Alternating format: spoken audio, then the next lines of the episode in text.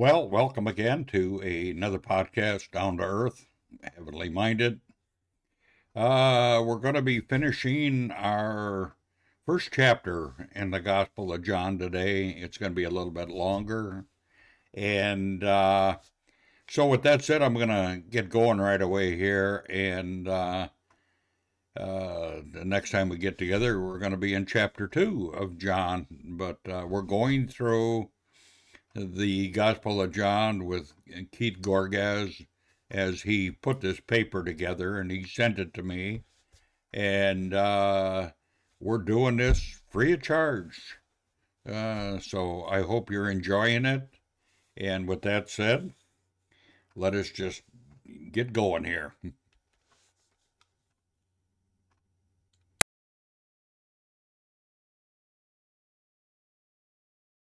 The only begotten of the Father. A layman looks at John's Gospel. John 1 Part 6. The testimony of John the Baptist, Kant. The next day he saw Jesus coming to him, and said, Behold, the Lamb of God who takes away the sin of the world. From the fall until now, the faithful were looking for the Lamb of God. Abel offered a lamb as his substitute, and we have those words uttered by Abraham as he and Isaac walked up Mount Moriah My son, God will provide for himself a lamb. All the thousands of lambs offered up over the years could only cover sin, never put it away. Finally, in the fullness of time, God has provided himself a lamb. John points his hearers to Jesus and says, Behold, look at, gaze on the Lamb of God, who takes away the sin of the world. I'm going to copy something from a Christian website, compellingtruth.org, because I think it's very helpful in understanding what is being taught here. It's a bit lengthy, but this is an essential part of the gospel, and it is important doctrine that we need to understand. It is not teaching us that every person in the world will go to heaven or is saved, but that the death of Christ was sufficient to clear up the whole sin question before God, and God now offers his gospel to whosoever wills may come. Those who do not believe or refuse to accept salvation will be consigned to hell because they believe not on the name of the only begotten Son of God. The definition of propitiation is to appease or to satisfy. In many religions, people seek to appease God or the gods with a variety of actions or rituals they believe will make their God or gods pleased. In contrast, Christianity reveals that Jesus Christ is our propitiation, the one who has satisfied the Father on our behalf so we can be forgiven of our sins and have eternal life. How did Jesus become our propitiation? Hebrews 2 verse 17 explains, Therefore he had to be made like his brothers in every respect, so that he might become a merciful and faithful high priest in the service of God, to make propitiation for the sins of the people. By taking on a human form, Jesus came and offered himself as a sacrifice on our behalf through his death on the cross. Three other passages in the New Testament also note the important role of Christ's propitiation.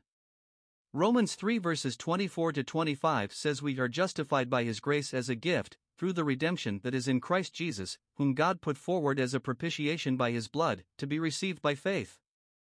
Here, the blood of Jesus shed on the cross is emphasized as what appeased God or served as our propitiation.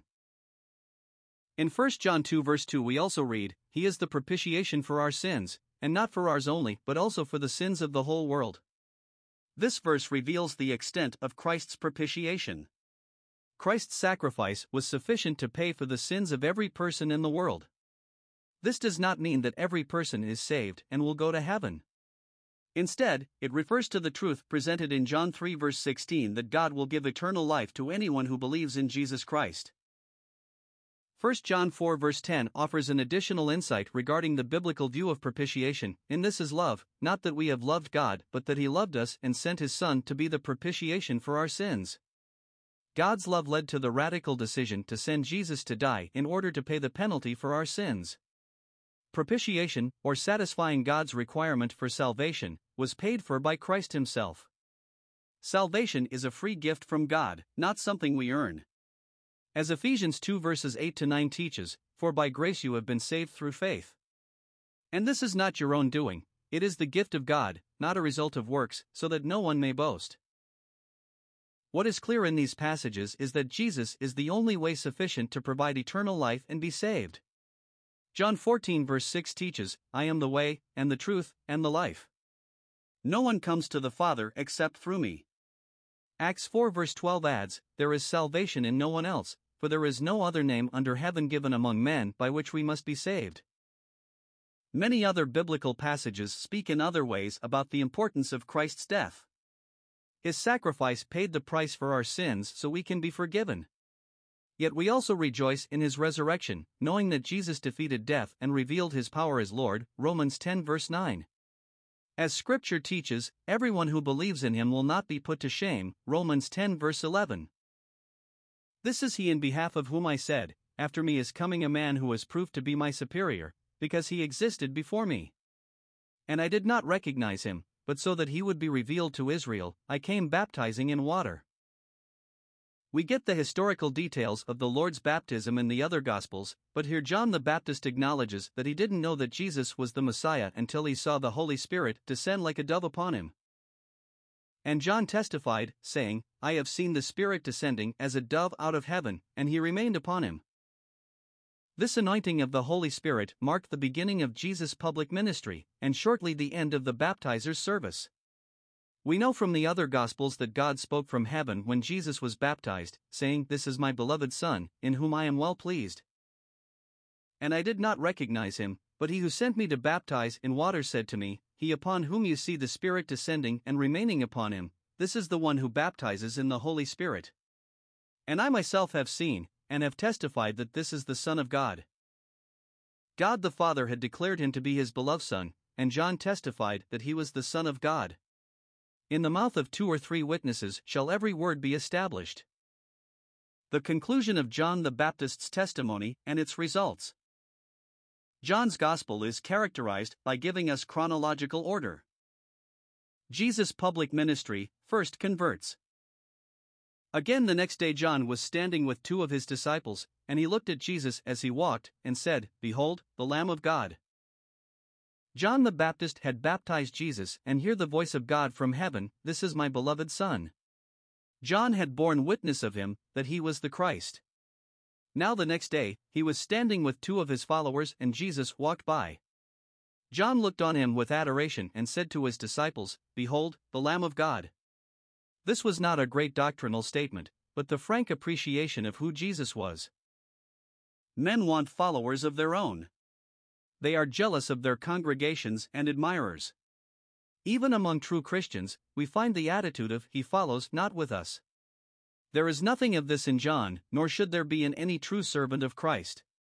He pointed his followers to Christ. And the two disciples heard him speak, and they followed Jesus. The person of Christ attracted them in a way they could not deny. This is true service to our Lord and being a faithful witness. And Jesus turned and saw them following, and said to them, What are you seeking? Now the Lord knew all about these two, and he had plans for them, but he begins with a searching question What are you seeking? This is a good question for all of us. What are we seeking? Fame, riches, power, or a good reputation? They said to him, Rabbi, which translated means teacher, where are you staying? They wanted him. They wanted to know where he was lodging. We know the Lord has ascended back to the Father's right hand in heaven, but where is he on earth? In a monastery or cathedral? On a mountain top or in a megachurch with dancers and flashing lights? He has told us, For where two or three are gathered together in my name, there I am in the midst of them. That is, when they come together as Christians. I think it must grieve the Lord when believers start meeting together, the first thing they often do is to come up with a name for themselves. We have been called by His name, and that should be sufficient for us. When we form a group of some of the Lord's people, it by nature excludes others. He said to them, Come, and you will see. Christianity is not theoretical but deeply practical and experiential. The Lord could have answered them with an address or location, but he bid them come and see. So they came and saw where he was staying, and they stayed with him that day, it was about the tenth hour. Their hearts had been won, and they came and stayed overnight with him. One of the two who heard John speak, and followed him, was Andrew, Simon Peter's brother.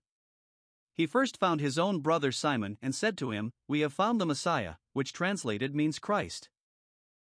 We don't read a lot about Andrew, but here we find the heart of a true evangelist. He's not content to have found Jesus, but is compelled to share the good news with his brother, Simon Peter. He first found his brother and gave him a simple message We have found the Messiah. Peter, of course, occupied a preeminent place among the Lord's disciples, for good and bad, but God uses Andrews to find Peter's. Andrew then brought Peter to Jesus. We hear it often because it's true. Salvation is not some intellectual persuasion, but a real living relationship with the Son of God. He brought him to Jesus. Jesus looked at him and said, You are Simon the son of John, you shall be called Cephas, which is translated Peter. The Lord conveyed a nickname to Peter, Pebble, or Little Stone. The next day he decided to go to Galilee, and he found Philip. This was not a perchance meeting, but something the Lord determined to do to find a soul he was seeking. And Jesus said to him, Follow me.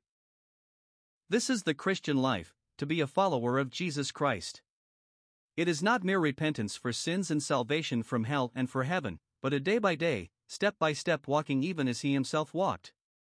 It is a life poured out in devotion to the Master. Now Philip was from Bethsaida, the city of Andrew and Peter. Philip found Nathanael and said to him, It seems all these men were friends and were among the faithful remnant of Israel, those who spoke often one to another and longed for the coming Messiah. We have found him of whom Moses wrote in the law, and the prophets also wrote, Jesus the son of Joseph, from Nazareth. Here was the one who all the Old Testament, the law, and the prophets bore witness of. Philip shared the good news with Nathanael, who responded a little cynically. He doubted that any good thing could come out of Nazareth. Philip didn't try to win Nathanael over with wise and crafty words, but simply said, Come and see. We will not win converts with lots of wise debates, but with the message, Come and see for yourself. Nathanael said to him, Can anything good be from Nazareth? Philip asterisk said to him, Come and see. Jesus saw Nathanael coming to him, and said of him, Here is truly an Israelite, in whom there is no deceit. The Lord had known Nathanael and chosen him before the foundation of the world. He knew exactly what was going on in his mind. Nathanael is startled by the Lord's familiarity with him and asks how the Lord knew him. Nathanael said to him, How do you know me? Jesus answered and said to him, Before Philip called you, when you were under the fig tree, I saw you. Whatever Nathanael had been thinking about while he sat under the fig tree, we are not told, but he realized that the Lord knew everything about him. He exclaimed. Nathanael answered him, Rabbi, you are the Son of God, you are the King of Israel. He instantly recognized him for who he was. Jesus answered and said to him, Because I said to you that I saw you under the fig tree, do you believe? You will see greater things than these. Quite properly, Nathanael, as part of the godly remnant of Israel, was waiting under the fig tree for an earthly kingdom to be set up. The Lord promised him greater treasures. He would show him heavenly things. And he asterisk said to him, Truly, truly, I say to you, you will see heaven opened and the angels of God ascending and descending on the Son of Man.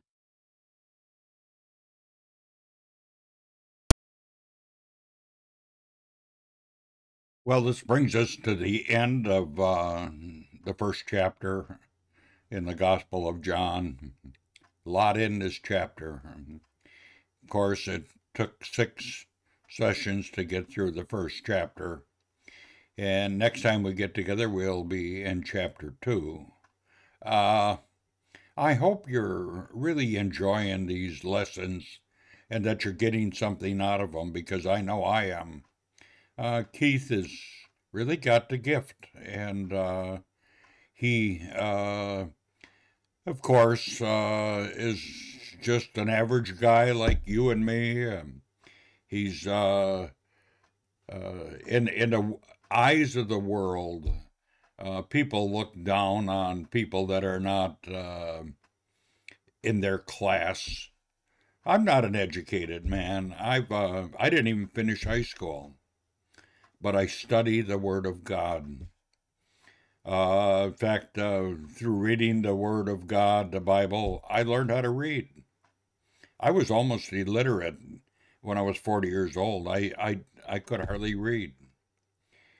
But by it, determination and wanting to understand what the Bible says, uh, I grew in the grace and the knowledge of the Lord. And that's the only way we're going to do it is just be immersed in the Word of God. We are to be occupied with the Lord and His Word until He comes. So, with that said, I'm going to end my podcast. Until next time, uh, Lord bless, and uh, I hope you're enjoying this. Bye for now.